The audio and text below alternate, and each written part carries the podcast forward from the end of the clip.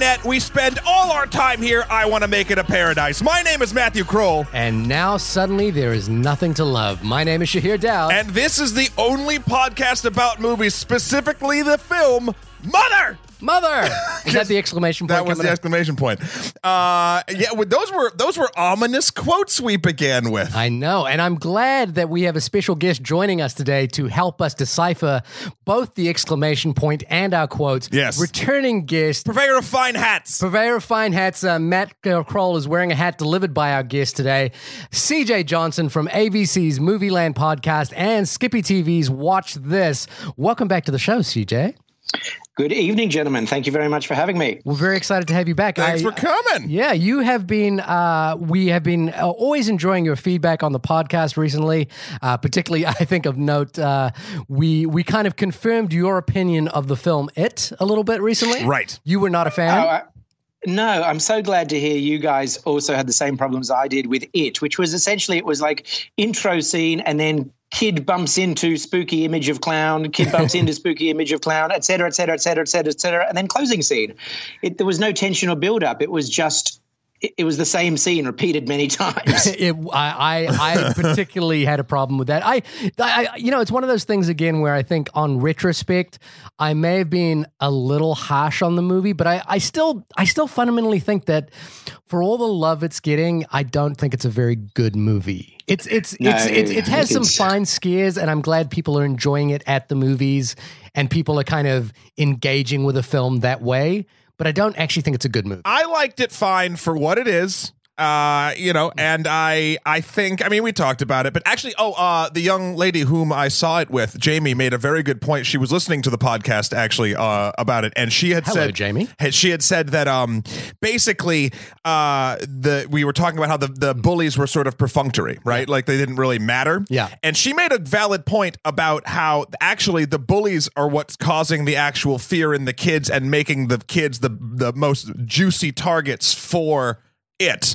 And I think that's an interesting take. I wonder if that was even Stephen King's actual uh the way he was trying to think about it. I, if that's the case, I don't I just wish the film kind of like portrayed it a little more like that. But I thought it was an interesting take to make them a little more like meaningful. I think I think it's a very generous, um, generous reading of of what those bullies do in the film. I, it's it's that thing where I think we were talked about on the on that episode, which was, I think uh, there are very there are there are interesting readings you could take out of this, but I don't think the film actually does a good job of portraying. Right. I no, I get that. I was just I was like I was looking for more reasons to to um I guess get rid of my issues. And that that helped. There was a slight balm. Uh, by the way, listeners, please go to uh, CJ's podcast and have a listen, and, and also go to Watch TV. There was an episode that I was very impressed with recently, uh, mainly because I, I speak a little bit of French, but a, a- an incredibly minor amount. But CJ actually did a full interview in French uh, about a Jean Paul Belmondo Whoa. festival uh, that was playing in Australia. I was incredibly impressed by the the conversation there. I'm, I'm guessing CJ is a very fluent French speaker, uh, but Merci it was beaucoup, monsieur. yeah, très bien, très bien. Uh, but it was just incredible. it was, it was just, you know, what was funny is uh, I was watching it um, and going, I, I can, I, I have this problem with the French language, which is that I can kind of understand when people are speaking and I can kind of make out what people are saying. But it was a great conversation, uh, spoken entirely in French, which was entirely appropriate for that film festival. Uh, so please check that out. Uh, I'm a big fan, obviously. Thank you. If you are interested in uh, hearing more of our opinions or writing us in and giving us your opinions on movies, you can do so at onlymoviepodcast at gmail.com or hit us up on Twitter at onlymoviepod. We have got a, uh, a listener uh, piece of feedback on Mother, which maybe I'll save until we get into the actual review. Interesting. oh wait, is this a first? Is this an only podcast about movies first, where we're going to take a listener's um, uh, write in about a movie we technically haven't reviewed yet? Well, the thing is, this listener is a very special listener and dear to our hearts. We both know her, Annie Gillies, Ah, and she was going to be on the show. She's been on the show on our light, uh, light between oceans episode, uh, and I'm sure will appear in our Tomb Raider episode as she is an enormous fan of Alicia Vikander. Um, uh, but uh, she was going to appear uh, to discuss Mother, but couldn't make it uh, because of other uh, commitments. So we're sad to miss you out, uh, miss out on you, Annie, tonight. Uh, but CJ, you have big shoes to fill good, good, good, good. I'm pleased. I, if I if I wasn't contributing to this episode by actually being on it, I would need to be doing what Annie's doing and writing in my own Right, views right. anyway. Because of all the films this year, this is the one that most obviously demands discourse. You know? it's Yeah. entirely the Yeah. movie demands to be talked about. Let's talk about that in a second. Matt, tell us what Mother is about. Oh, are you ready for the IMDb uh, wonderment? I uh, hit me Okay. right in the face. and then read the IMDb. a couple's relationship is tested when uninvited guests arrive at their home, disrupting their tranquil existence. Accurate, accurate, to the point. That is that is entirely accurate. That is entirely brilliant. accurate. And I think I actually think Nothing is I- false. I actually think that is a good synopsis of this film. well, it's a good synopsis to not spoil anything. Yeah, not spoil anything. Uh, it doesn't quite give away the tone and uh, where the film goes. But this is a film that has had much divisive opinion this year, to the point where I'm going to read the Observer review, uh, just the just the the last couple of lines of the Observer review from Rex Reed, uh, who is who can be a little bit of a contrarian, I must admit, but. His You wouldn't know anything about that. his his review. Isn't Rex Reed about 96? Oh my God. He's he been, must be he's been around for a while, yeah. Uh, nothing about Mother makes one lick of sense as Darren Aronofsky's corny vision of madness turns more hilarious than scary. With so much crap around to clog the drain, I hesitate to label it the worst movie of the year when the worst movie of the century fits even better. And also, why are these kids using cell phones all the time? It seems like they just use the corded phone on the wall. To be fair, he's 96. He might have seen, you know, he's he's seen a century of movies. So. And why why do these movies have sound? You don't need just need the pictures. That's true. That is the that is the lunatic writings of an old man who doesn't get it. That's just bullshit. it's also one of the few movies, and it's incidentally, I was reading up on CinemaScore. Cinema Score has been around since 1980 and is basically an aggregate of exit scores from uh, premiere screenings of movies. And in the time that CinemaScore has been around since 1980, basically 16 movies have been given an if score at CinemaScore. Wow. And, Cinema, and Mother is now one of those. Mother. Um, I can even point to. Uh, uh, I, I'm just loving this because this is this is all across my feed. People who are normally uh, very uh, eloquent about their feelings about movies, other filmmakers that I know, are suddenly filling up with my my feed with how awful this film is and how much they and Oh, and- really? and, they do it with such vitriol like they're they're accusing Darren Aronofsky of being a big budget film school filmmaker uh, of being um uh, completely inept and and and the the famous story of, of Darren Aronofsky, uh, which if you haven't read the press note, says that he wrote this film in five days, uh, being an example of that he should have just taken more time to do it. The New York Times has published an entire article about um, mothers, uh, people responding to mother, and then listener comments are things like. Um, the dumbest movie ever. This movie gave me a stomach ache. Uh, I love, love, love these two actors, but this was just horrible. Um, so this, uh, so this movie is about a middle-aged guy married to a woman, twenty years his junior, junior. Unspeakable violence done to a woman. Sounds original. Seriously, I think the most shocking thing about this is the idea that a couple can survive and own a home based on a poet's salary, um, and so on. that and is so a on. good burn. That is a good burn. uh, and so on and so on. You, you've got to get better friends because, for example, I was Oh no, this is the New York Times. That's from No, the New no, York no, I know. But what you said earlier about people all over your feeds. Sort of saying how much they thought the film was awful. I was in an appointment the other day, and when I stepped out, I turned on my phone and I looked at my Facebook feed, and three of my friends from all over the world had um, had had just seen Mother at various cinemas around the place, and they all were posting about how much they absolutely loved it. So Oh wow! I have, and I, I, I gotta say, I have yet to see, I, and I think the reason this might be the case is the people that I think love this film aren't the kind of people that jump on Facebook to, to shout about any movie or every Right. movie. The people who who hate this movie are the kinds of people who get on Facebook whenever anything pisses them off. I gave up on people a long time ago. Uh, so I I don't I I just haven't been I just I'm talking to you two. Um Let's do a little. Let's do a little uh, pre-roll back here. Oh. Um, how are we on? I I I, I feel like I, I often take the point of view of of looking at the director's body of work and looking at film as a director's medium. it's all about the body with you, Shahir. Why not the mind, huh? Why well, not? I'm all into the body Okay, horror. that That's what it true. is. Um, And so, in this case, I, in many cases, that may not be justified because we were talking about filmmakers who are making their first or second film. The body of work doesn't necessarily matter. You know, who is the auteur? Is it the screenwriter? Is it the director? Is it uh, the actor? We know who the auteur is here. But in this case, in the case of Darren Aronofsky, I think it's very difficult not to say that that any film of his is a direct ref- reflection of who he is as a person. Absolutely. Uh, and he is a filmmaker I am very, very interested in. Uh, having seen, uh, and interestingly, I saw Pi uh, when I was at university in um, in New Zealand, and I was taking calculus, and my entire calculus class decided to go to the film festival and see a film based on Pi and based on mathematics. oh, how cool. Yeah, yeah, and it was really cool because there was all these, you know, people that were interested and There was all this, there was all this uh, talk in Pi about uh, Fibonacci's theorem. So it was things that we were learning about at the same time. But for me, it had to actually be uh, the point at which where I kind of decided, oh, I'm less interested in hard sciences and I'm more interested in technical in, in, in the in the arts in the, in the way that film was made.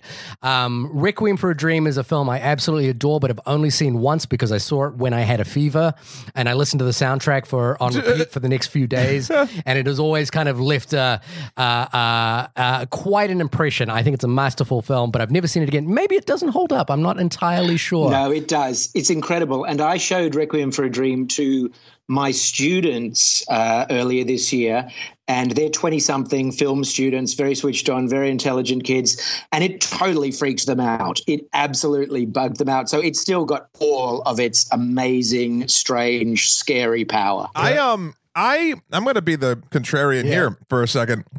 Uh, I've only seen it once as well, and to be honest, I don't remember disliking it, but it I couldn't I couldn't tell you I couldn't describe a, a lick of it to you. I saw it again when I was in college. Uh, it did not grab me at all, but it's grabbed nearly I know nearly every one of my friends. It's on their top tens, and I'm and I've it's funny I've meant to go back and I will, um, but it just never it didn't have that power the first time, and I, I keep trying to think back like oh like was I was I doing something else? Did I you know heroin? was I do, was I literally doing heroin? Um, It's basically train spotting, but not but nowhere near as fun. right, yeah, yeah, yeah. So I do need to see it again, uh, but I just it's, It's funny because also got the most intense last 20 minutes of any film ever made. accompanied by one of the most intense and well used scores by Clint Mansell and the Kronos Quartet. It's funny because I don't yeah. doubt any of this. I don't know why it didn't hit, so I, I have to do it again. There must have been there was a glitch in the Matrix that day. I have a sneaking suspicion the film won't hold up as much for me personally because I feel Because now you're not on heroin. uh, I'm not on heroin for one. It's, was it heroin or speed that they were doing in in Requiem? I, I can't remember. I don't remember. Requiem is heroin. It is heroin. Okay. Um, it's heroin. At one point, they all take an ecstasy just to have a break. Just have a break. Just to, just to have a nice change of pace. I have a sneaking suspicion that that my the, the the comments on my Facebook feed that accuse Darren Aronofsky, particularly in the case of Mother, of being a film school filmmaker, might hold true to Requiem for a Dream because I feel like that film is so. Um, didactic in structure and in tone that it might come across maybe now to me. Hmm. I'm not sure. I'll Well, have CJ just it. said it wouldn't. well to, to No, his I students. really don't think so. It is. It was bold and revolutionary and striking in its day. And now, when you look at it, you just see how many people it's influenced Right. and how big, bigger. As I say, an influence it has been on other filmmakers, and it is still terrifying, and it is still amazing and operatic and huge in its use of image and music and despair. You know, you can see the direct line from it to Mother. Right. Yeah, I, I, I just, I, I guess I'm just worried about all the sort of the obvious I am a director kind of moments. You know, the the split screen, the the Irish, Sure, focuses, sure. the the way the music's used. But I, Well, that's I- what he is. yeah, I, I'm, I'm well, but, and the reason I'm, I'm sort of worried, kind of not just wor- not worried, but just kind of like, oh, maybe I won't respond to that, was because of what happened after Requiem for a Dream. So the famous story is that uh, the Fountain was going to be his next film. It was this sort of magnum opus science fiction relationship story that at one point was going to star Brad Pitt, who had grown out this long beard. It was going to be filmed in uh, That's in. Sydney, Australia, uh, and all of a sudden the film got cancelled because I, I believe, uh, and CJ, you might correct me if I'm wrong here. Uh, Brad Pitt was divorcing Jennifer Aniston at the time and decided to take a hiatus from through movies. And this $90 million production that had built sets that was basically waiting for its star to arrive had to be entirely dismantled. Uh, and That's right. That was so weird. yeah, it was a strange, strange time, and Mr. Aronofsky himself had to rewrite a ninety million dollar film down to thirty million dollars and re and recast it with uh, with his then girlfriend at the time, Rachel Weisz, and uh, and Australian superstar Hugh Jackman. Yeah. Um, And, then, and then he married Rachel Weisz, Yep. And he has a and he has a and he's subsequently divorced her, and he has a ten year old son with her, Yep. which is all kind of important knowledge to know when you see Mother. Also, that he is now dating uh, Jennifer. J Law. Jennifer Anna, uh, yeah, J Law, Je- Jennifer Lawrence, which is the strangest thing of all in the entire Aronofsky story. Because when you see Mother, one of the multiple readings of Mother is do not. Whatever you do, date Darren Aronofsky. yeah, that it literally it it plays out like a cautionary tale, not even a like an instruction manual to never Yes. date that man, and yet, um, okay, I, I mean, and yeah, Yeah. Uh, I try. I try not to get too hung up on the personal lives of the filmmakers I love because I just think it's it's sort of uh, it gets in the way of enjoying the work for the work's sake. well, I but mean, then it gets into that whole like Michael Jackson artists you love, whatever argument. well, too. the, it's but the, very, but the irony is, is like when I found when I found out that Rachel Weisz had left Darren Aronofsky, and my and I was telling my wife, and I was I was I just had this sort of like how dare she kind of What? approach to because because I you know in my mind Darren Aronofsky is a master filmmaker who I love, and I was like, I'm sure. you can do no better than that man. Uh, now I, I might think twice about yeah, that. I think uh, I think you might have been skewed initially. I will say I say. adore him as a filmmaker, Yeah. and I suspect that as a person, he is a he is a self-loving prick. I suspect. I will say the Confidence. Fountain, the Fountain is a film that doesn't quite work for me. I think it's a film. I think it's a again. It it demonstrated his ambition as a filmmaker in terms of science fiction, what he was trying to do in terms of practical effects, in terms of telling a metaphysical story uh, through cinema, which is something that a lot of people don't aim for. I did not see the fountain. Um, it's it's well worth your time. I just I personally found that it had one singular idea uh, about life and death, and it just plays that the entire way through. And I found it not to be particularly resonant, though I admired it certainly. Uh, CJ, how did you feel about the fountain? I didn't see the fountain. That's Oh, the one wow. I haven't seen. I started it once, and I uh, I stopped it, and then I just didn't feel compelled to go back. So I I feel guilty that I No, haven't no, seen not it. at But in all. a I way, d- I, Nah, will see it at There's some no point. guilt here. Yeah, yeah. I think I, what was the, the film I recommended to you guys last time was Timecrimes. I, I I'm much str- I feel much stronger about you guys seeing Timecrimes. I watched Timecrimes on And- your recommendation. And I did enjoyed you, it. Did you enjoy it? Yeah. Okay, good. I'm glad. I'm glad. I'm, I I felt like I might have lost my touch. Uh, No, no, it was fun. It was it was creepy fun. I liked it.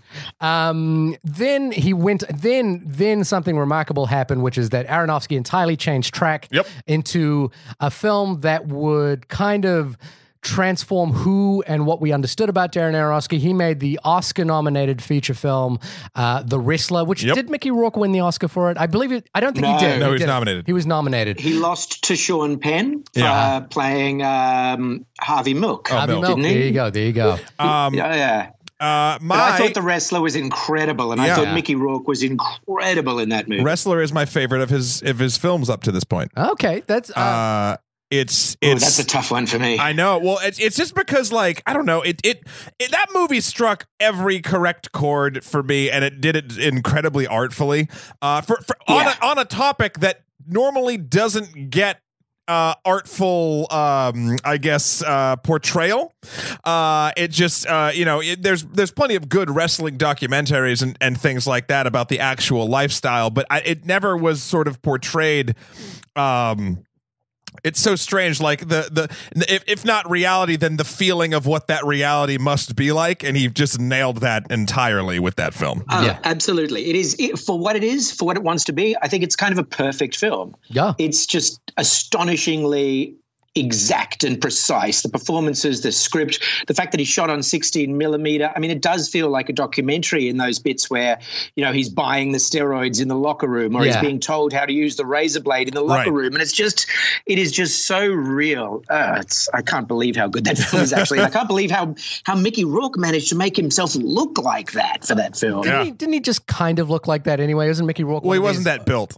Oh, okay. I, I was thinking referring to like the overuse of plastic surgery. Oh, in his sure. personal Oh life. yeah, yeah, yeah, yeah. Uh, no, I mean his body. No, his face is all screwed up from from being pounded in the ring. Remember Right, from right. boxing. I, and I think, well, to me, the thing about the wrestler was that it it showed a deeper humanity to to to Aronofsky as a filmmaker. I think you know there was a potential to think that that as a filmmaker, Aronofsky is kind of a structuralist. He is someone who who uses structure and nonlinear narrative and and very precise camera tricks to to tell stories. But the wrestler was rugged, rough around the edges. It had that documentary feel to it. It felt very, very warm and inviting, and it felt very human. And I thought this was a different side to we seeing Aronofsky. Yeah, and and there's no there's no camera tricks or hmm. operatic crescendos or any of that.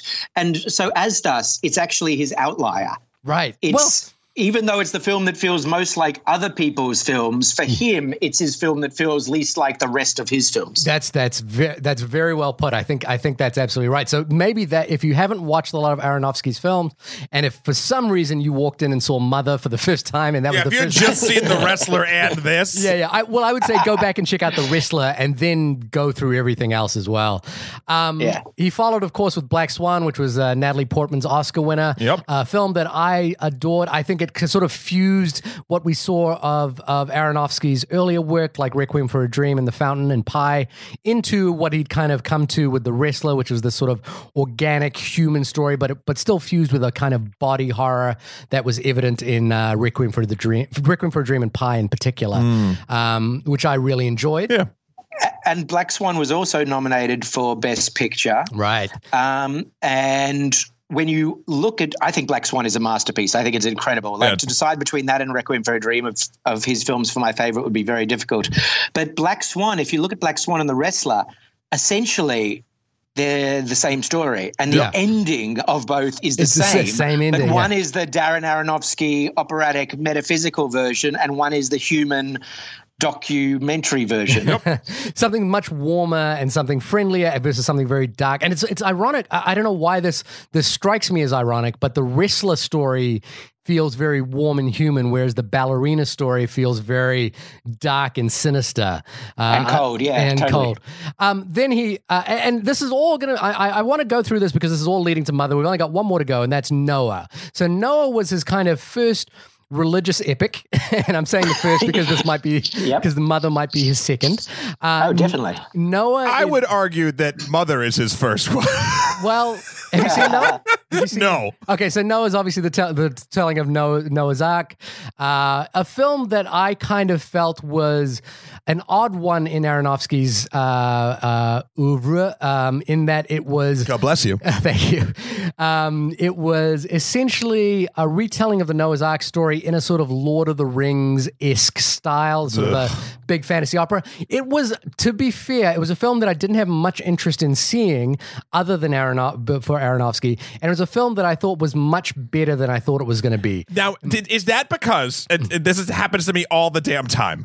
Uh, is it because you had so little expectations going in that when it met minimal bars, you're like, okay, No, I think what it my my biggest concern with that is I'm not interested in religious stories Sure. uh, uh, told on the big screen because I've I've especially told what I what I was hoping for in that film was some degree of interrogation of religious doctrine, and and uh, what I don't I, and from what I saw in the trailers that that film wasn't going to do that. It was going to tell literally the story of Noah building an ark that you know all animals were going to be saved upon, but turn him into like a Herculean sort of hero type, a little bit sort of gladiator, you know, because it's Russell Crowe, a little bit Lord of the Rings. It has got one miraculous sequence in the middle of it, which is basically a stop motion time lapse of the entire retelling of the of the universe from the kind of from a religious point of view, but it somehow manages to fuse sort of a spiritual belief with evolution, um, which I thought was quite it was it was very striking when I saw it, quite impressive. Uh, and it's, It's also just got a pretty good flood. Yeah, he's got a pretty great flood going in there. Although I wouldn't, I would expect nothing less from an Oscar-nominated director at at that level. You know, with that particular kind of film, it was, it was clearly kind of going for an award season kind of vibe. Um, oh, I don't think so. Really? I don't think so either. They were do- touting that as an action movie. Really? Yeah. Well, I don't think so either. Like the, to me, Noah was like I'm I'm a man of science, Mm-hmm. and so when I've you know I, I find the Old Testament ridiculous, and I what I sort of think Noah was was not pretending that it's not ridiculous. Like one of the things about when you read the Old Testament, it's full of you know, and Rachel was 937 years old when she gave birth to Becca, Yeah, right. and Becca was 768 when she married Abraham, who was 982, and Noah has all that. Like Noah acknowledges all this ridiculous. There are rock monsters walking around. Right, it's yeah. it's like let's do it literally to see how ludicrous it is. To show you exactly how much like in the same vein it is to say a Lord of the Rings. Like Right. th- it's Yeah. just And a I- different source material. And I think I think Yeah. that's maybe why I responded to it a little more positively than I expected to. I, I kind of found it uh, to be uh, uh, just a just fairly a fairly good yarn. Not not one to take too seriously, but a fairly good yarn. And I appreciate I, and I enjoyed seeing Aronofsky kind of giving being given a bigger budget to kind of you know see the vision he might have expressed in a film like The Fountain. Um, you Sure. know, with that kind of scale. the, the thing I couldn't tell after Noah, and I, I haven't seen The Fountain, as I say, and so it really would have kind of made a difference if I'd known the answer to this question going into Mother, was I couldn't tell, having seen Noah, whether Aronofsky, I mean, obviously he's Jewish, we've all seen Pi, but whether he is someone who's who's a believer or not, or, you know, what his attitude was toward the Bible and toward religion. I know think what I I, mean? I think I know now. I still don't know. Oh well, we'll get to know. it. We'll get to what I think of Yeah. it anyway. Uh, when we get to I have. I, I have an answer, but I think yeah, I think it's best uh, best Let's we, save it. we we talk about this in our review of Mother. So this leads us, of course, to Darren Aronofsky's Mother. Uh, not his actual the film. the film Mother, mother exclamation Yeah, point. yeah, His actual right. mother has a capital M. Right, of course. The lowercase there's many differences. exclamation point. Do you th- yeah. So this was a movie that again was released uh, to much fanfare at the Toronto Film Festival, um, and and then oddly given a wide release that has perhaps backfired on Paramount to the point where they've had to issue a statement defending their decision to release this film, um, where they've they've kind of said, "Well, listen, we know that uh, some people aren't are just not going to like this movie, but it's a filmmaker at the top of his game." And and this was the interesting thing about the, about, about their statement that I found really weird and oddly defensive from a studio. They said something along the lines of, "Nobody complains when Netflix tells an original bold story. This is our version of that." As though, as though, Well, they're trying to use buzzwords to save thing to save face in an interesting way. Uh, I, I, you know what? Good, good, good on them. Good on them. Yes, for, good on them. Yeah, because that's great. And that's you know I know it's uh, you could look at it from two different angles. One of which is it's a it's a backstepping PR move. So like they're the people they don't aren't just quiet while people trash their movie. Uh, but the other way is, is looking at it as being like yeah like well this is the honest truth like they, you know they they know what's in this movie they know it's not going to sit well with some people uh and that's just that and they're they still did it anyway so good on them Yep. They said we we give this guy final cut and we defy you to contradict us about this Movie. I mean, how Yeah. would you change this movie if you took it away from him? Like, what would you do to like try and make this movie more palatable? Uh, You'd I'm only gonna- shelve it. There's only one change that a studio would make, and that would be to shelve it, not release it. I'm going to give you my I mean- quick my quick review just because I want you guys to have the lion's share of time here to talk about it. Um, because I feel like I've done a lot. is of this your talking. first thoughts is what you're saying Yeah, my first thoughts here, just quickly. I absolutely love this film. I, I, it, much, much to the, uh, to to the to the seeing of reviews that people are absolutely vitriolic against this film. I fear that I may be co- being contrarian in this case, but but I absolutely love this film. I loved everything that this film was and stands for. And Not only in terms of its messaging, which I agree contains multitudes. You could read this film in many ways, and I'm less interested in very specific readings of this film. I, I am just glad there are multitudes of readings and people are reading it in multiple ways. Um, And I am just happy that a film this big, this bold, this adventurous with narrative and movie stars and discussions about celebrity and religion and the, the artistic creation process uh, is out in mainstream theaters. And I am really happy that people are seeing it and getting angry about it and wanting to talk about it. So that is my, uh, you know, just my initial reviews. Um, Matt, do you want to go next? Uh, okay. Uh, basically, I had only seen the trailer. Uh, I didn't really do any research on it. I didn't know, you know, what anything really to expect. Uh, and then I saw it, and I knew when I left the theater that I really liked it. Uh, but I wasn't sure why. Uh, and I knew that there was going to be multiple readings of it, of what it all meant, and blah, blah, blah, blah, blah. I had a couple, I had two rando theories, uh, both of which fell apart by the end of me watching it. Uh, and I decided normally if I if I get out a movie that I enjoyed, but I was a little bit confused by, I'll go home right away and like research, research, research. And I was like, no, I'm gonna sleep on this. and I'm gonna I'm gonna research it in the morning. And that's what I did. And that's when I sort of uh, you know matched sort of theories to my own theories, etc. Um, and when I was doing that, obviously I saw the negative reception, and I was like, I, w- I was like, yeah, I figured some people would be like that, but I didn't expect the breadth of it to be like that. But this, I mean, this, this is a fucking movie, man. Like this is. This is good shit, and and That should be your tagline on the poster. it's good shit. uh, you know, uh, just not to you know, you know, just praise it too much, but the the every and I, you know, we'll talk about the. I feel like we're going to talk about a lot of the themes and things like that, but everything in this, down to the acting, the cinematography, the the, the sound work was amazing. The VFX. This is something that I was sort of interesting in because it, it does, you know, obviously go off the rails in in the third act a bit. Um, and but like even though there were more, I would argue more fantastical things going on in certain parts of this movie than say the film It. Uh, it felt far more real and visceral to me in the effects work and the way they chose to sort of go about doing things. Now, granted, one is a demon clown and another one is well, it's a bunch of things. but like, uh, I, I really the the just coming from a place of seeing two very violent moments or multiple violent moments and multiple in the last two films we reviewed. Uh, there was something far more powerful about uh, Mother than than there was it. Uh, and yeah, so I mean that's pretty much that's me. CJ, uh, what about you, pal? I loved it too, uh, for all the reasons that you guys are just stating. Uh, Shahir, basically what you just said, everything that you just said could have come out of my mouth about this film.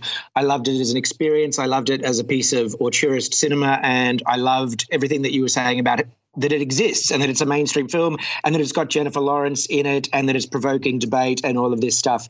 So everything there is there and I love the themes and I, I love what it's about, which I guess we'll get into because I think it's I think it's it's the angriest film I've seen in a long, long time. And I think it's amazing that someone has been given such a large canvas to be so angry on. And I mean, we, we all know we're all feeling pretty angry at the world at the moment. Yeah. And he has been he's an artist who's been able to express it in this in this very unique way, which is basically a final cut piece of auteurist out there cinema, as you say, released on 3,000, 4,000 screens, you know, and that's just in the United States. Let me tell you this.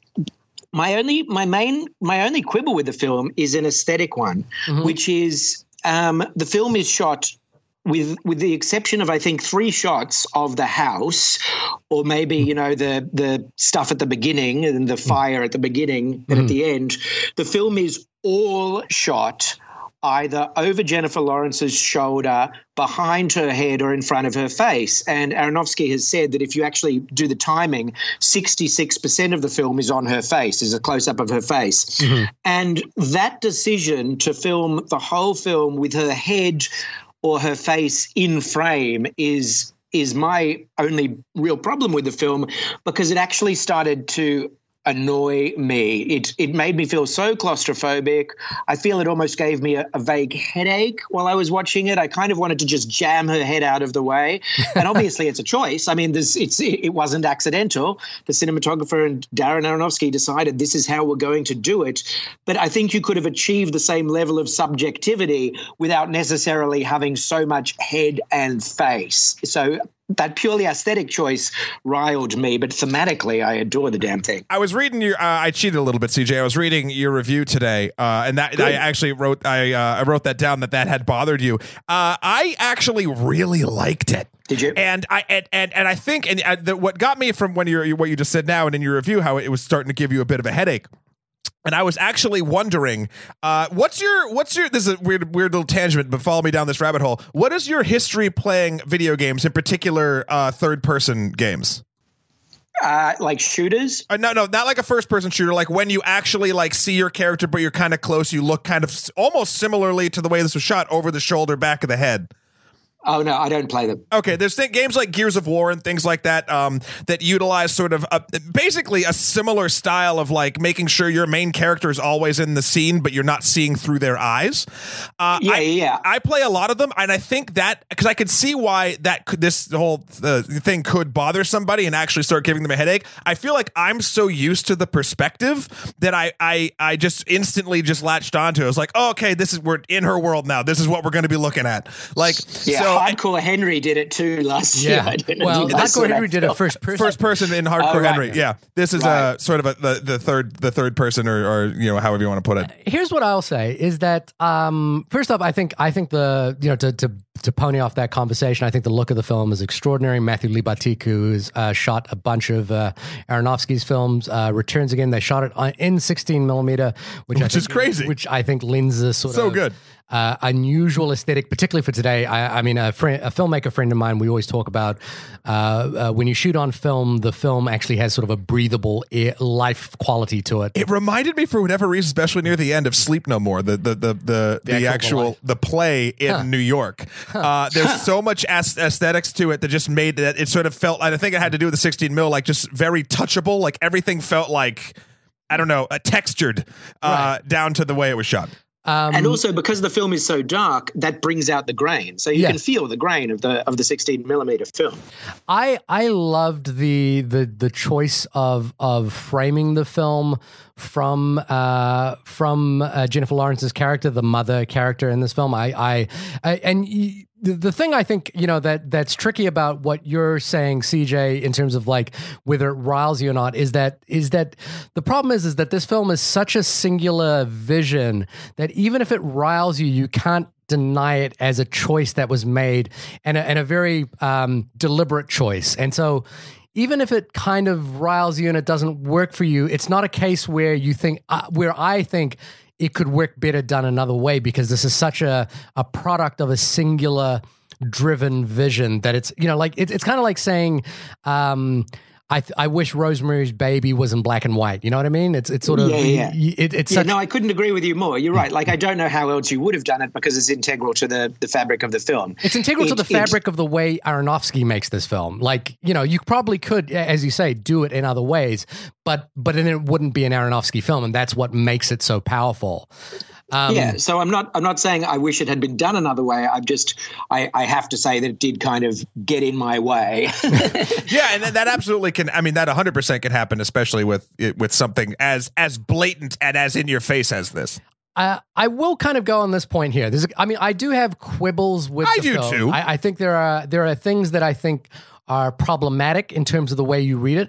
But uh, so when people are angry about this film, I don't uh, think that that is a bad response. I don't think that No. that being provoked by this film and and you know and basically shoving it away is actually a bad response to this film. As long as you have a response, I think that's important. And as long as you admit that it's made well, Yeah, I think it's hard to deny that it's made well. I mean, but I know a lot of people kind of get up in their own grill and just be like, yeah. "This is garbage," and you're Yeah. like, "Okay." Um, I, I will read um, uh, Annie's thoughts, and and and the reason I want I did want to have a, a, a counterpoint to our conversation. Did you figure all three of us would be like, "This movie's so good"? Yeah, I know, and I was just, I, you know, I, I always worry about that. I, I, I like it when we we have something to chew over, but but I think we, we all know why we love this film, which is gonna, which is why this conversation is gonna work.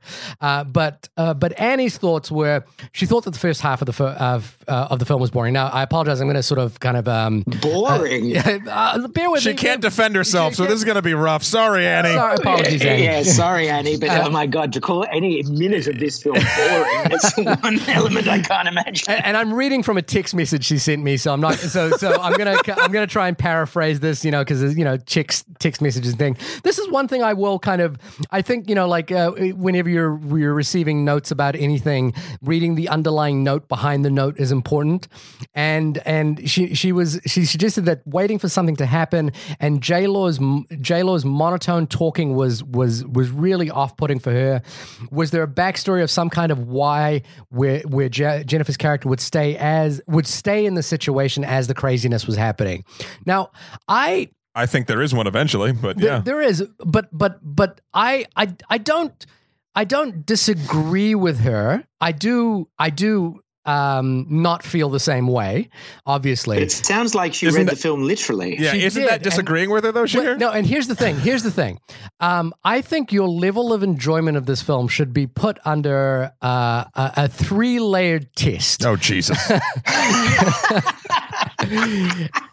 All right, I'll pull out my everyone textbook. Should, that everyone should have to take after they leave the Yeah. cinema. Yeah. A three layered test. Jimmy Kimmel has his healthcare test. I'm going to have the Shahir Will You Enjoy Mother test. This is this would be expensive if the fact that the movie is probably going to leave the world cinemas next week because it's kind of bombed. Yeah, it uh, it only opened to eight million dollars. I think um, has done pretty terribly, but I I do think the conversation around the movie might gear it into a better place, either uh, when it goes on VOD or maybe even right now, because because I know the the, the updated marketing is taking um, is embracing this kind of As uh, it should. Also, I'm going to be buying this on Blu-ray, so everyone can come over my house and watch it whenever they want. But I, Okay, here's the, let's take the three tier test. the three tier test. The first tier of this test is: Are you willing to watch movies as metaphor as opposed to literal?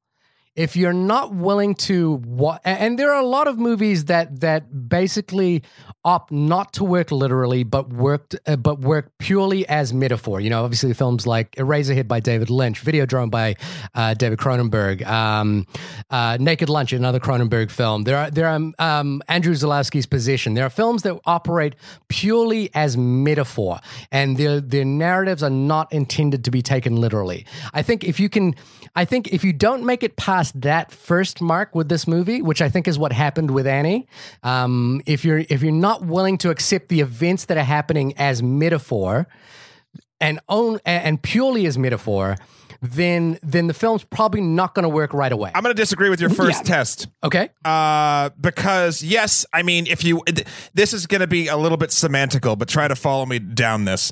Uh, yeah, there's a lot of metaphor in this film, of course, but the re- one of the reasons this movie works is even though it's kind of a little bit all over the place and it does dip, dip into that magical realism sort of you know a lot. Yeah. Uh, the world it sets up is blatant in your face. I mean, right up, and you know, the beginning half that she had said is boring.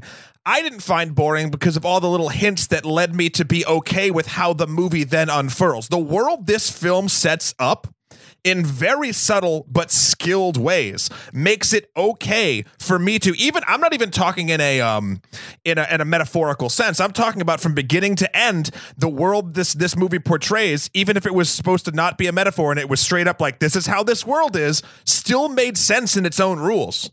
Like it it really actually did. Now, even though it starts pretty humdrum and normal with, you know, a couple contingencies of weirdness if you're not like watching very carefully as it moves forward and then it goes to batshit insane, I can see how that would be unnerving, but I also think you could actually I, I, I hesitate to say enjoy, but experience and appreciate this film on a purely literal, what you're seeing is what you're getting level because it sets itself up where even though I don't think that's the way it should be experienced, you could experience it like that Do you think the third act works as a literal reading? based on the first, uh, based on the way it builds to that act. Then yes, expect and only because, and I'll talk about the ending later, but only because of the ending and the tie back to the beginning. CJ? I suppose you. I suppose you could at least on the level of of horror film because you, Right. you have to account Matt for at least you know the gaping, bleeding, burning hole in the floor. You know there are eh, certain elements that are obviously fantastical. Sure, and that's what helps- that's what helps you a buy in. literal poet with literal fans coming over and literally staging a wild party in their house. There are still those elements that are I don't know, vaguely supernatural esque. Right, and- and it's- as long as you accepted those, then yes, you Yes, could that's what sort I'm of saying. take it as literally, yeah. because because because those small moments exist is why it can be. Now again, I want I don't want to preface. Don't do that. don't experience the 'cause film you, like you, that. you wouldn't. Yeah, it would be pointless. I mean, I mean, I think also, you know, uh, to and we're obviously are spoiling the movies at this point. oh yeah, we're in spoilers now. Um, uh, the by the third act, when chaos reigns, to borrow from another metaphorical filmmaker, Lars von Trier. wow. Um, when chaos reigns towards the end of this film, uh, I think it's impossible to read this as literal events rather as metaphorical. But I also found that uh, uh, the for me, the point at which I started understanding the film as metaphor occurred around the point at which Michelle Pfeiffer appeared, because Michelle Pfeiffer didn't seem to be a real person as much as he seemed to be uh, a projection of Jennifer Lawrence's own uh, anxieties. Uh, she seemed to be playing on those anxieties uh, immediately. You know, she played on the uh, on the having children thing, the the having a family. She seemed to be acting in a way that didn't seem realistic or literal to me. It felt it felt much more metaphorical, and that for me personally, uh, I. I would pass the first level when I started to understand. Oh, this film is actually playing beyond beyond my understanding of natural horror and beyond my understand, or even supernatural horror, and beyond uh, beyond a literal reading. So that's. yeah, I gotta. oh, sorry. Go ahead. Sorry. Oh, I was going to say, like, I, I, I, I avoid all trailers now, and so I saw no trailers for this, and I was. That's a good trailer. I'm sure. I'm sure. And so I was at a critic screening that was that started at four hours before the screening in Toronto, and so we were only on like this six-hour embargo. So we were basically embargoed until the screening in Toronto had ended, and so I knew nothing except the poster. I knew nothing except the poster and that it was Darren Aronofsky and with Jennifer Lawrence. I didn't even know that Javier Bardem was in it, and so I was try I was following it like you follow a mm. film literally at first even though you know the first scene the opening the prologue Yeah. tells you it's there's mm. horror or supernatural or whatever.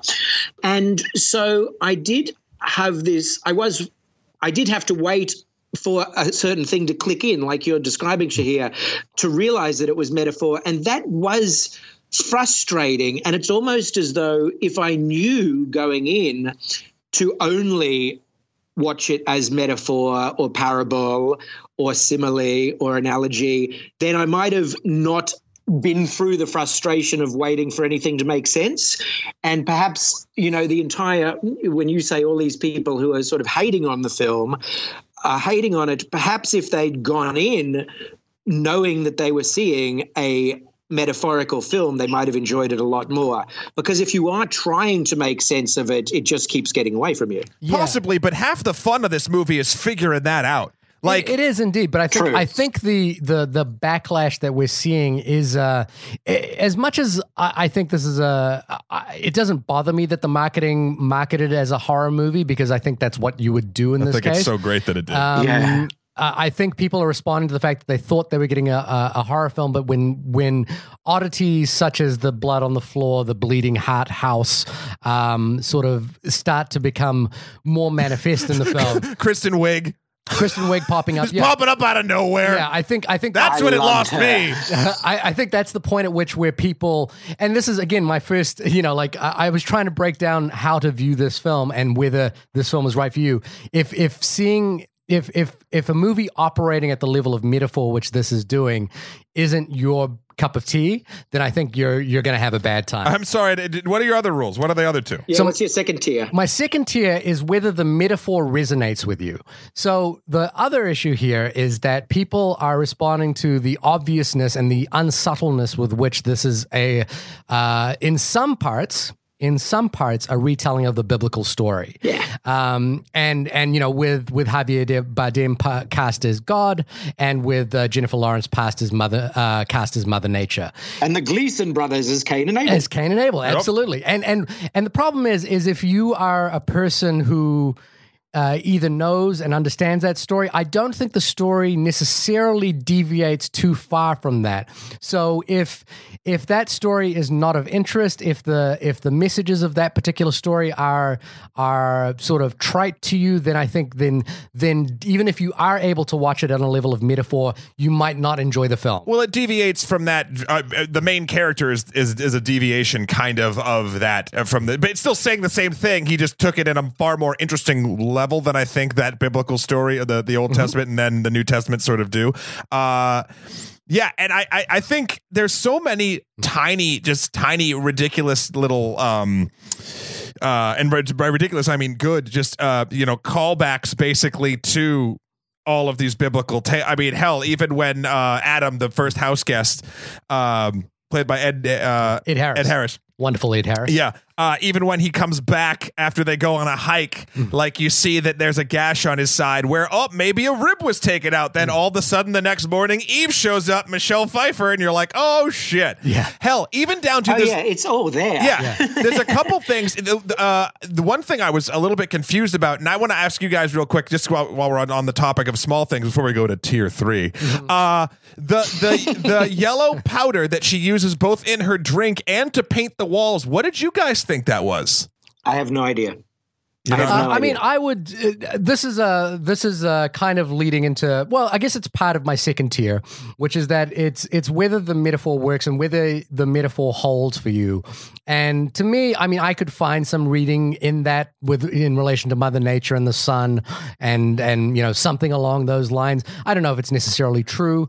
Um, I think uh, the thing that I do enjoy about this movie, in terms of that uh, about whether the metaphor resonates is uh, something I said at the beginning, which is I, I think that the, the metaphor has multitudes of layers in this, and it can be read in many, many ways. You can read this as a, as a biblical story through the lens of uh, the modern uh, social a- social media age that we live through. You can read it as a biblical story through the lens of the um, parallel between uh, the creation of Earth uh, alongside the creation of art. Um, you can read it uh, as you could even read it as um, as uh, as we said earlier as a cautionary tale about uh, what it's like to date Darren Aronofsky. Um, I- Never love an artist. never love an artist at all. Um, and so I think for me, the reason why I enjoy the, the metaphor level actually works. And if I, you know, uh, some people who are maybe religious or, or, or interested in biblical tales might find the, the, the retelling of the Adam and Eve God story sort of a little bit trite. But I found that there were really interesting things done with it. Most of which, the thing that really, really absolutely resonated and stayed with me and and made me think about it for days on end after seeing this movie was this notion that God is a narcissist.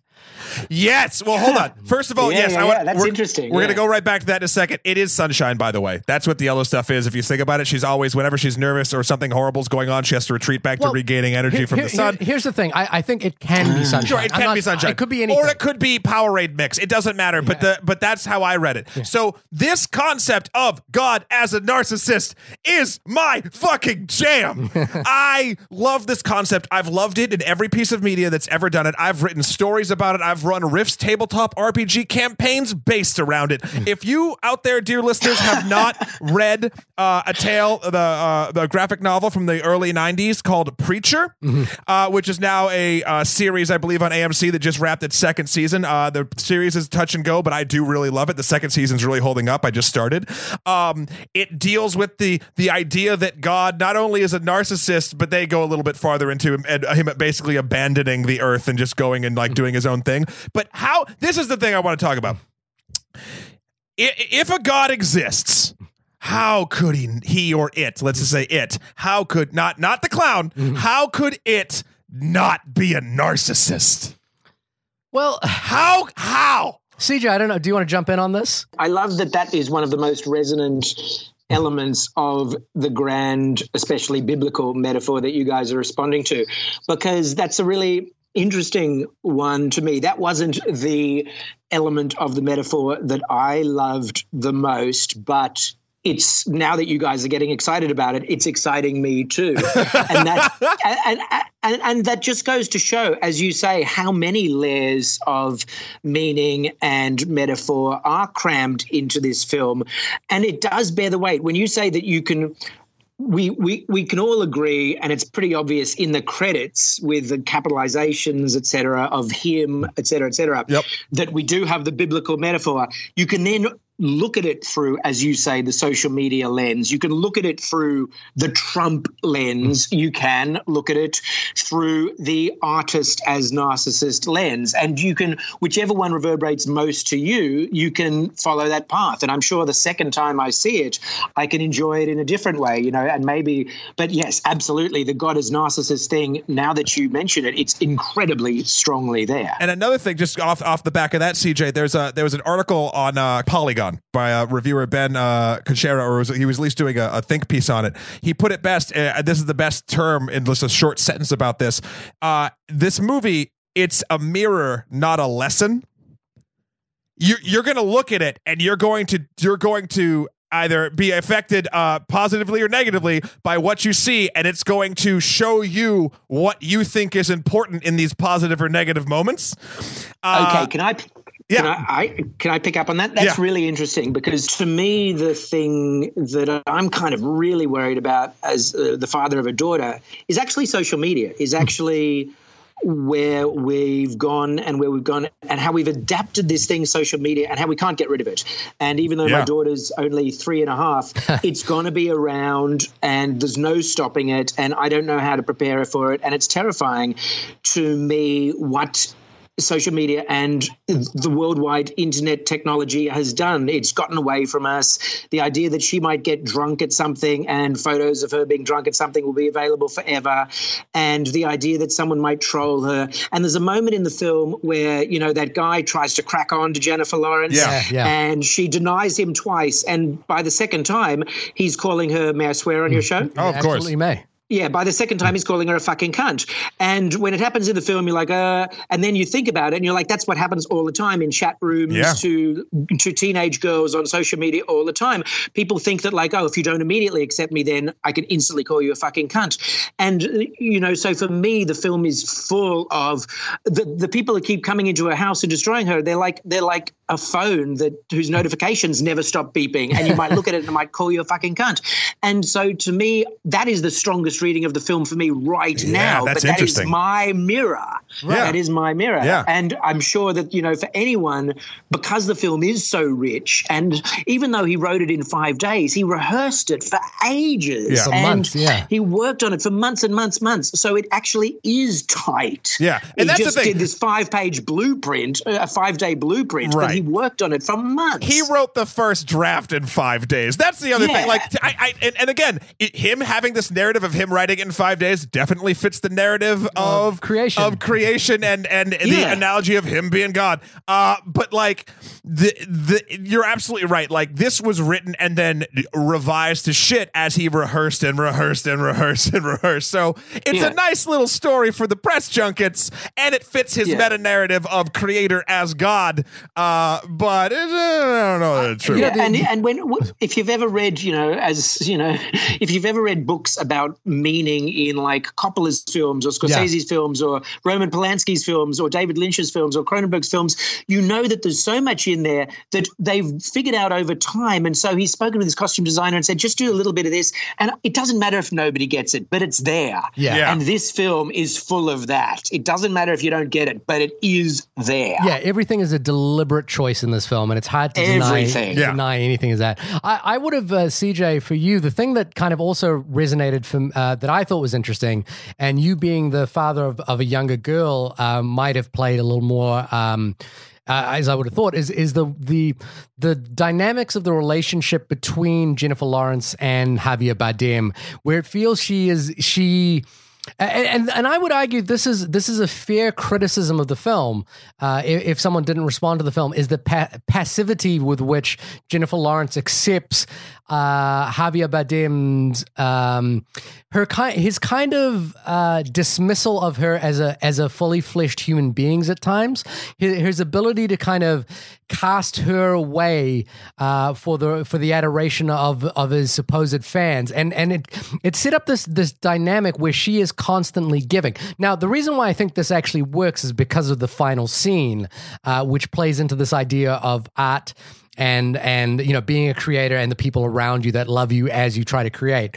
Uh, I know this, you know, from and this might be too personal, but me being a filmmaker and, and having to make. Oh, you've made films?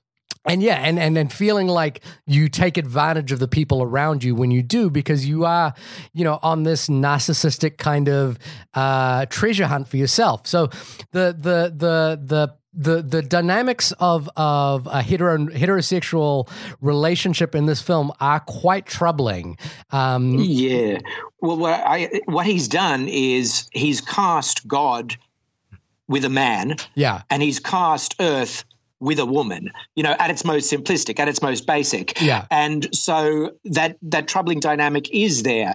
If he had cast Michelle Pfeiffer or Kathleen Turner in the Javier Bardem role and cast Zac Efron in the Jennifer Lawrence role, then he would have avoided that well, it's, political it's, it's, it's not take, wouldn't it's, he have? well it's not it's not necessarily the the hetero, heteronormativeness of it all. It's more the passivity with which she is you know the, the, the way in which she uh, she basically falls into adoration mode. You know like there is no she doesn't question the validity of his art or the validity of him himself. You know like his art is beautiful by her accounts and and therefore when he needs you know selfishly to to rush off to the room to work, he casts her aside and she accepts that. And that's kind of the nature of the relationship. Even when she's finally had enough of him, you know, she says, You can't even fuck me. And then they have sex and she has a baby. She kind of accepts his you know like it's it's not she doesn't reject him she kind of falls back into the into the into the role of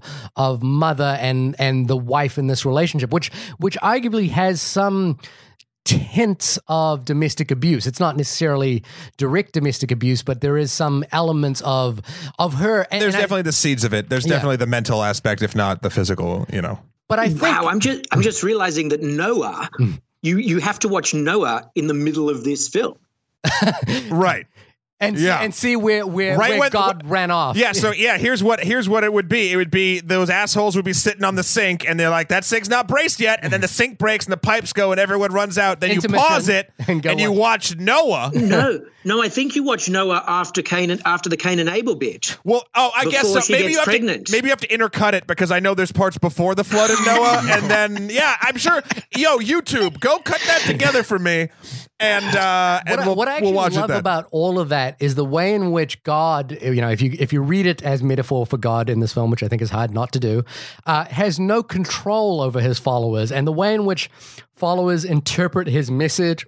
Whatever it may be, they interpret his work is completely beyond his capacity to understand. but he also don't care as long as they love him. Yeah, he kind of and continues to engage in it. is the narcissist god and i love it and it even fits what what really and obviously it's it's harkening back to i mean if you want to bring this down to the the micro level of just sort of human uh you know heterosexual male female or not, not even that just in a power dynamic of two people in a relationship uh if one is sort of like creator another one is a giver it can get it can get dangerous it can get abusive it, you know et cetera et cetera. But a god in this scenario this this narcissistic god who is uh, you know there's a cycle based on the beginning of the end of this movie who is literally just doing this over and over again because he can is acting exactly the way he would to mother nature or sort of the, the first thing he's created to then blossom everything else out because she's uh, in this case completely disposable to him because he can just keep doing it over and over again and get all the different kinds of adoration understanding misunderstanding and it doesn't matter because he's god and he can do whatever the fuck he wants I, I to me that narcissist god to me that actually resonated most as the as a creator as as like someone who makes art and the way in which you you use other people for your art and then you ha- you know like at the end of it when she says i've got no more nothing else to give He's like, he, "Ah!" he, just he harvests what he's taken from her and he beg- and he begins again. And I, I think for me I you know what I what I loved is is the metaphor of God evolved into something more personal for me. And I think uh, I would argue kind of fits Aronofsky as a filmmaker Um, Yeah, could I? and could I- that's oh, sorry. Go ahead. Yep. What's your third tier? Uh, yeah, what's your third tier? My third tier is if you've gotten to the, if you've gotten past the the watching film as metaphor, if the metaphor works for you, uh, the final tier is whether you are. I, I I would guess that if you're into this third tier, you are probably a film. Uh, a person who loves film, and the question here is: Can is, is if you're willing to accept Aronofsky's methodology for telling story.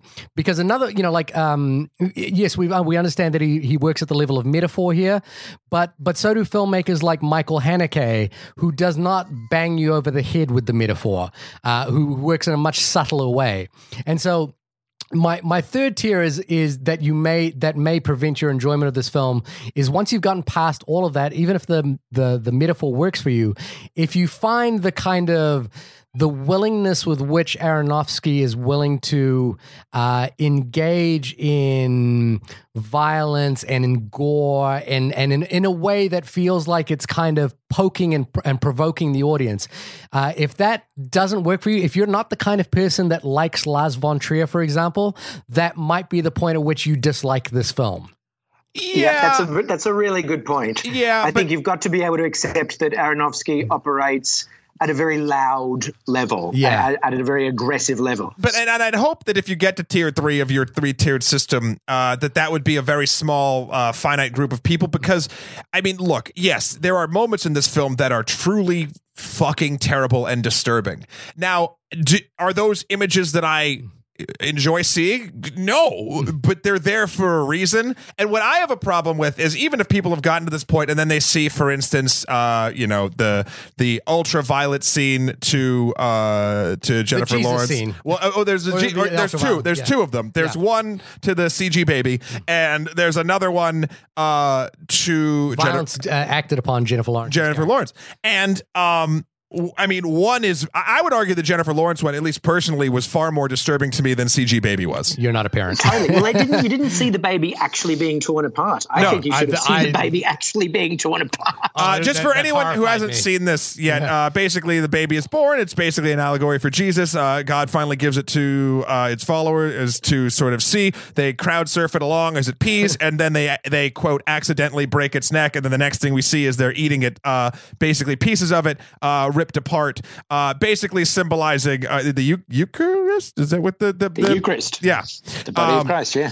So, uh, but this time in fun, bloody Jello mold flavor. Uh, the eh, but yeah, I, I get the the parent analogy. I, I, uh, I mean, as much as I can, not being No, no, one. I, I'm not saying that it doesn't necessarily, but but Of for course. me, being a parent, seeing a I know. baby being harmed. But, but if I was to say what scene looked more real, uh, or what what no, Oliver, let me rewind. What scene felt more real? it Right. was that one. I was the yeah, I couldn't Lawrence. agree one. with you more. That was the most disturbing imagery in the film to me. Is when when that when the violence occurs to Jennifer Lawrence's body. That was really. That was really it, that really literally pulled no punches, and I was actually surprised Yeah. it went there because in a way, the baby thing, we're all sort of in our heads aware that they're not really harming a baby, Right. and of course, we know that they're not really harming, you know, the actress who lives in Hollywood named Jennifer Lawrence. But the, it was shown with a certain degree of realism and effectiveness that was really quite disturbing. and and it's and again it plays at a level that is not subtle either and i think and i think this is the point of that third tier which is that if it's if if if you know if you're if you don't buy into the way in which aronofsky makes films if you don't you know like from the point of view if you're a person that doesn't like the way in which aronofsky uses split screen in requiem for a dream because you think it's too on the nose then i think the things that he does here are probably going to piss you off even more and that might be Yeah. the point at which you fall off this movie Yeah. Uh, I think your tears are great. I thought your third tier, I thought it was going to go in a different direction. Oh. I thought you were going to go like, you know, metaphor and then the metaphor he's talking about. And then third tier, what do you think of the performances? Right. I mean, well, well. To be honest with you, Michelle that- Pfeiffer was pretty good. She's back. I, I mean, I would. Uh, you know, the thing is, is the the the third tier really encapsulates the the the delivery method of this of this uh, particular production, and it's and it can encapsulate. You know, if you don't think the performances, if you think the performances go OTT, or if you think that the the the use of, I mean, you had a problem with the um with the point of view thing, but not enough. Uh, you know, it obviously irked Right. you, but it's not enough to kind kind of throw you off this movie. And I think No, that's where still watch it everything. Yeah, and I, I, I.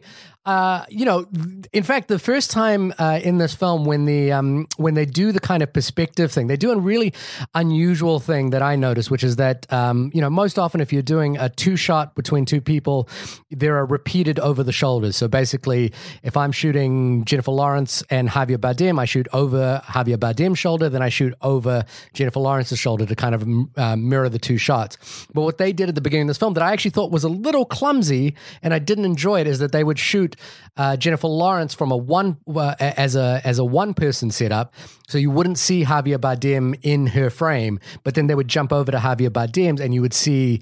Um, uh, you would see her at the back of his frame, Right. And it was it was sort of like this odd, you know, like it's not it's not a traditional way to kind of stitch those two scenes together, but but uh, as we kind of talked about earlier, it's hard not to see anything in this movie because it's operating on a level that almost no other mainstream movie is doing as a deliberate choice.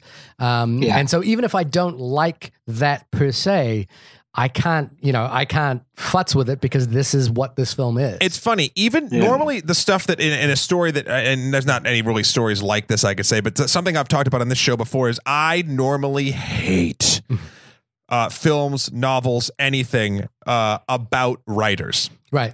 Uh, I think it's the most just sort of pretentious kind of bullshit, just like patting yourself on the back, you know, masturbatory sort of activity. And I think a reason why I like this movie so much too, just another sort of layer of it, is basically uh, that it does that, and then it's like, "Yup, this is what this is, motherfucker." Like it just it it buys into that that, that theory of like, yeah, creator is God. The end, and I'm like, oh well, I can't even critique them for doing that because they just basically wrote it on the blackboard right in front of me uh, in giant Yeah. block letters, and I'm like, well, That's one of the first clues you get actually to its non-literalness is when his art is that he's a poet because the moment that happens you're like oh come on yeah, exactly. you know, if this was real, he could be a novelist or he could be a screenwriter Yep. or he could be writing a nonfiction book. But if he's a poet, then that doesn't work. You know Yeah. what I, You know, Exactly. that's your first clue. You know what I actually really adored was the moment in which she reads his poetry. Um, yeah, me we- too. and we- Amazing shot. Yeah, Amazing performance from her. amazing performance from her, but also we don't hear the poetry. We just see images of the rebirth of the planet. Yeah. and it's obviously the New Testament, and it and and it's it's this amazing thing that I think. Uh, works really well in this film, which is that it's a, this understanding that obviously it's a it's a visual medium, and if if we had Jennifer Lawrence read out some poem about the Earth, you know, um, have sucked. if, if it, even if it was as you know as fine as Pablo Neruda's fa- finest poem, it would be, probably be terrible. And and this is you know I uh, the uh, there's a there's a Korean film uh, poetry by Lee Chang Dong, which has this basic moment in it where we hear poetry for the first time. You know, we hear a poem that's been talked about for the entire film. And when when I heard it, and I'm not a person who loves poetry, uh, when I heard it, I, I was I fell in love with poetry. And I think what was amazing and lovely about this particular scene is it translates poetry into a medium that works for what this film is actually operating on. Um, Yeah. and it was just you know it's an ex- for for for all the cries of of Aronofsky being unsubtle and perhaps um, uh, hitting you over the head with metaphor and symbolism. I think that is a, a lovely moment of restraint and an example of uh, again how deliberate this film was, even even as a provocation. Can Yeah. I just flip? Can I just flip the point of view for a second? Sure.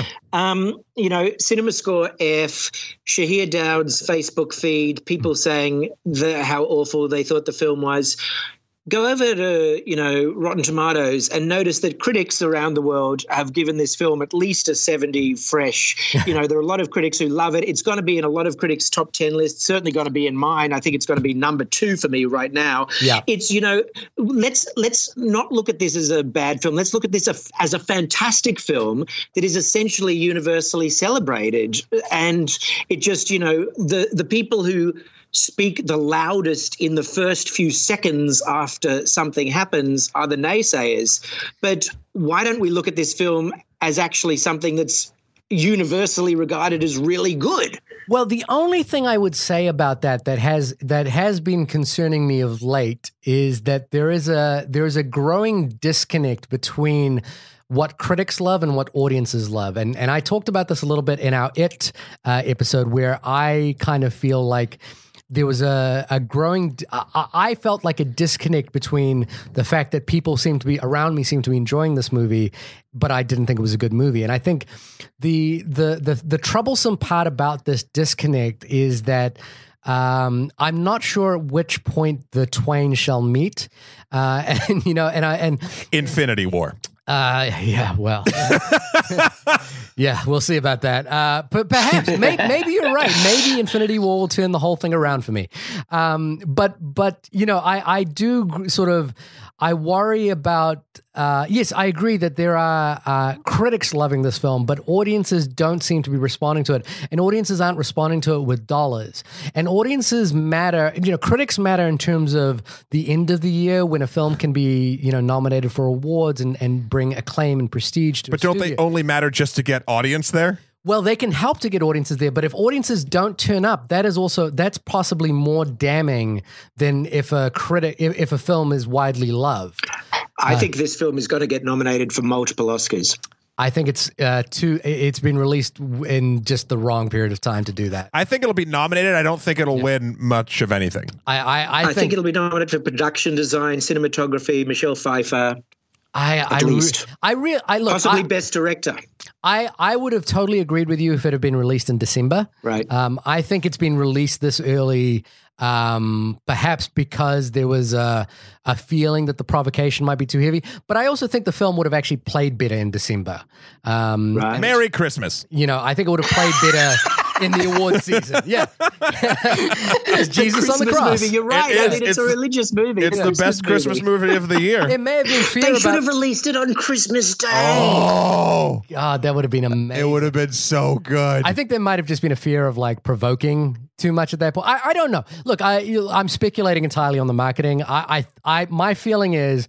Yes, uh, this is at this point one of my favorite films of the year, without a doubt. And this is wrapping up into my yeah, yeah. Go your final thoughts. Let's do it. This is definitely one of my favorite films of the year. I am so excited by this movie. I'm excited not just by what this movie is, but by but by the fact that this movie exists and that it present and, and that it is working at a palette that we uh, on a canvas that we don't often see in mainstream films and with big stars and you know like who would have thought Andrew Zala- Andrei Zulawski, the director of Possession, would you know I, I, who's no who's no longer with us, but a film that would have sat right alongside his film Possession would be in mainstream theaters right now and provoking conversation with mainstream moviegoers. Um, and and that to me uh, is the you know is again a miraculous thing, but but on a purely metaphorical story resonant level, this film also functions so well in in its in its in its take on the biblical story, in its take on religion, its take on art as creation. Um, it is a much more profound piece of storytelling than uh, Noah is, um, and and I just adore this film, and I and I think you know I I, apologize to Annie. Uh, she's sort of been set up as the straw man in this argument here. Uh, in terms of her response to the film, I don't. If you don't like this film, I can totally uh, uh, see your point of view. I can totally see uh, how this film can just put you off if this is not what you're into. If if you're if you're not tense by this movie in the way that you were in it, uh, I can I can understand that. But I think this movie, you know, just as a comparison point against it, has a lot more to offer the world. It does what cinema should do, and it does what I want out of movies. And and and that is not necessarily what I what I enjoy and what I like, but it's what I feel feeds my soul, uh, both as a film goer and as a filmmaker. All right, that was passionate. uh, I guess I'll go. So then CJ can have the the last word. Uh, look, I mean, this you're you're looking at a film that you go into it and you're thinking.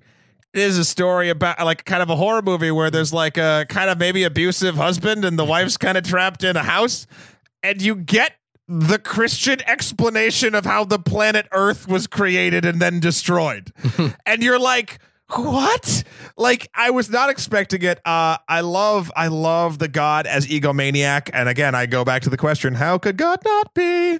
Uh, you, it's like you only love that I love you. That's what Jennifer Lawrence is basically saying to Javier Bardem in this film. Like that's that's it. It's this egomania. I just love, I just love the ego thing. Uh, what else? Oh, I love, I loved all of the little extra symbolism. Obviously, the age differential is sort of an excuse if you want to read it in a way that, well, that's the Earth when it was young. The crystal breaking represents the apple from the Garden of Eden.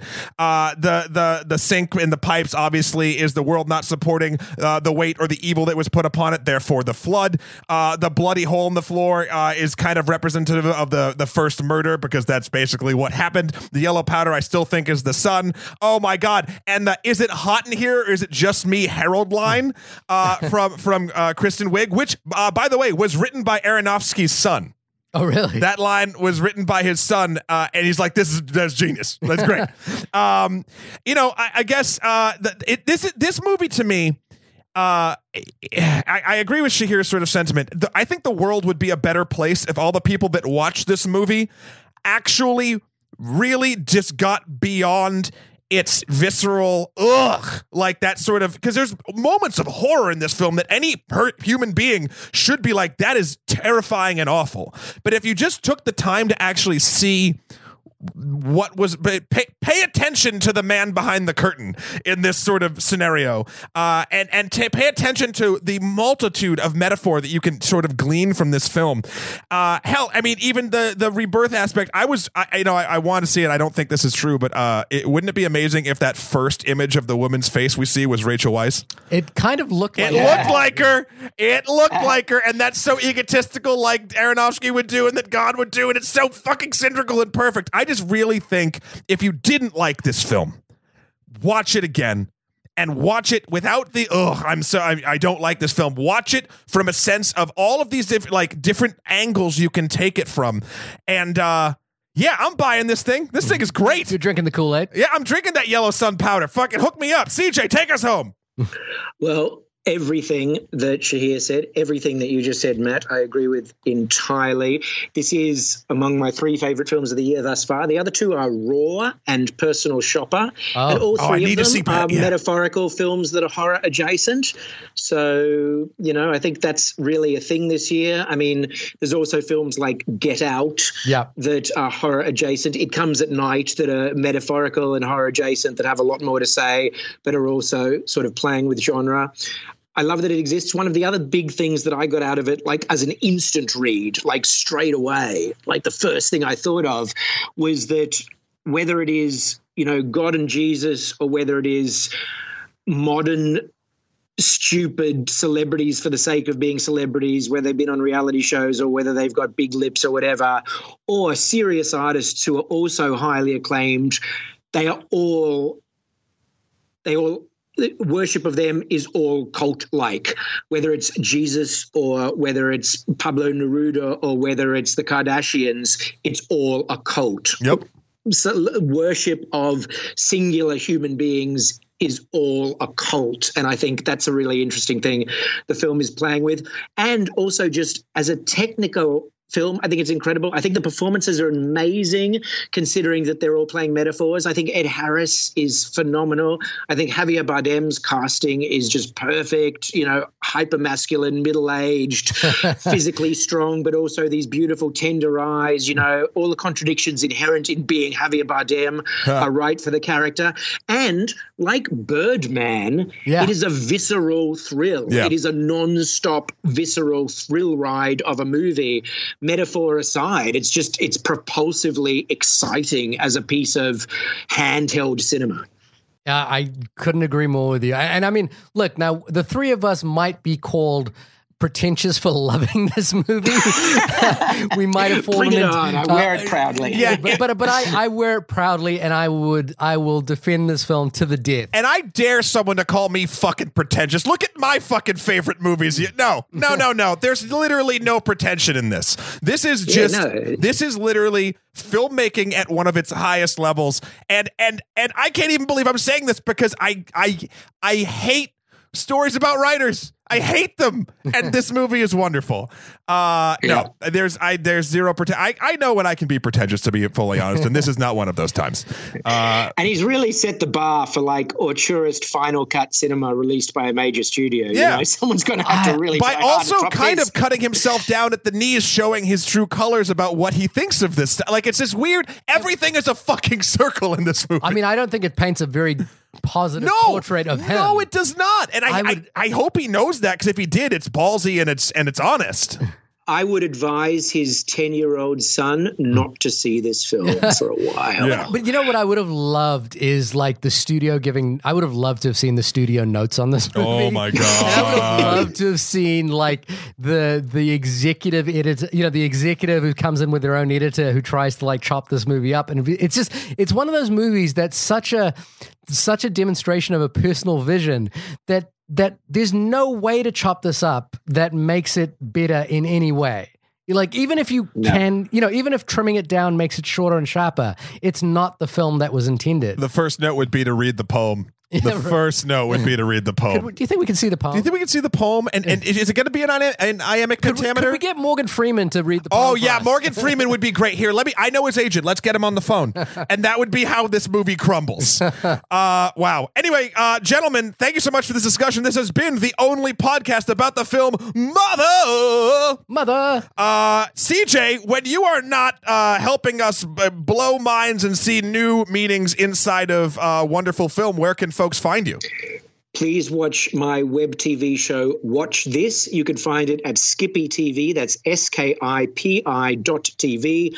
Subscribe to my free podcast, Movie Land, all one word. That's uh, through the Australian Broadcasting Corporation, ABC.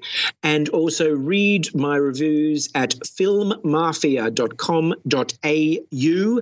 AU is for Australia, Film Mafia, all one word. Fantastic. Big fans of your work, uh, Yes. CJ. Thank you so much for coming along and helping us with this discussion. I, I'm, this is such a great film to talk about. I've loved it. Yeah. Matt, how about yourself? Where can we find you when you are not uh, accusing the uh, the our one true overlord as a narcissist? Oh, he knows it and he loves it. You can find me singing that narcissist, well, not praises, just knowing he exists, kind of. Does he? I don't know what I'm even saying anymore. MatthewKroll.com is where you can find my existential ramblings. Also, you can find me at Skeletor, the number four P R E Z on Instagram and Emperor MSK on Twitter. You know, that Twitter handle isn't narcissistic. I don't know what you're talking about. Shahir, where, where, where are you? Where are you? Where, where am I? Uh, you can find all of my work at shahirdaud.com. That's S H A H I R D A U D. Please write us in with your thoughts on Mother, whether you passed the three tiers or not of this film, and tell us where you where you fell off and why you did why you fell off. We'd love to hear counter opinions, as we know many of them exist. Tell us why we're wrong. Tell us. Come at us, bro. Don't come at us. I want to hear. uh, No, opinions. come. I'm ready for a fight. I'm, I'm, I'm not mad at you. I'm not mad at you. Oh, I'm not mad at you. Yeah. I, I love you because you love us. uh, much like egotistical God. Everybody, we'll see you next week. All right. Bye. Bye. Bye.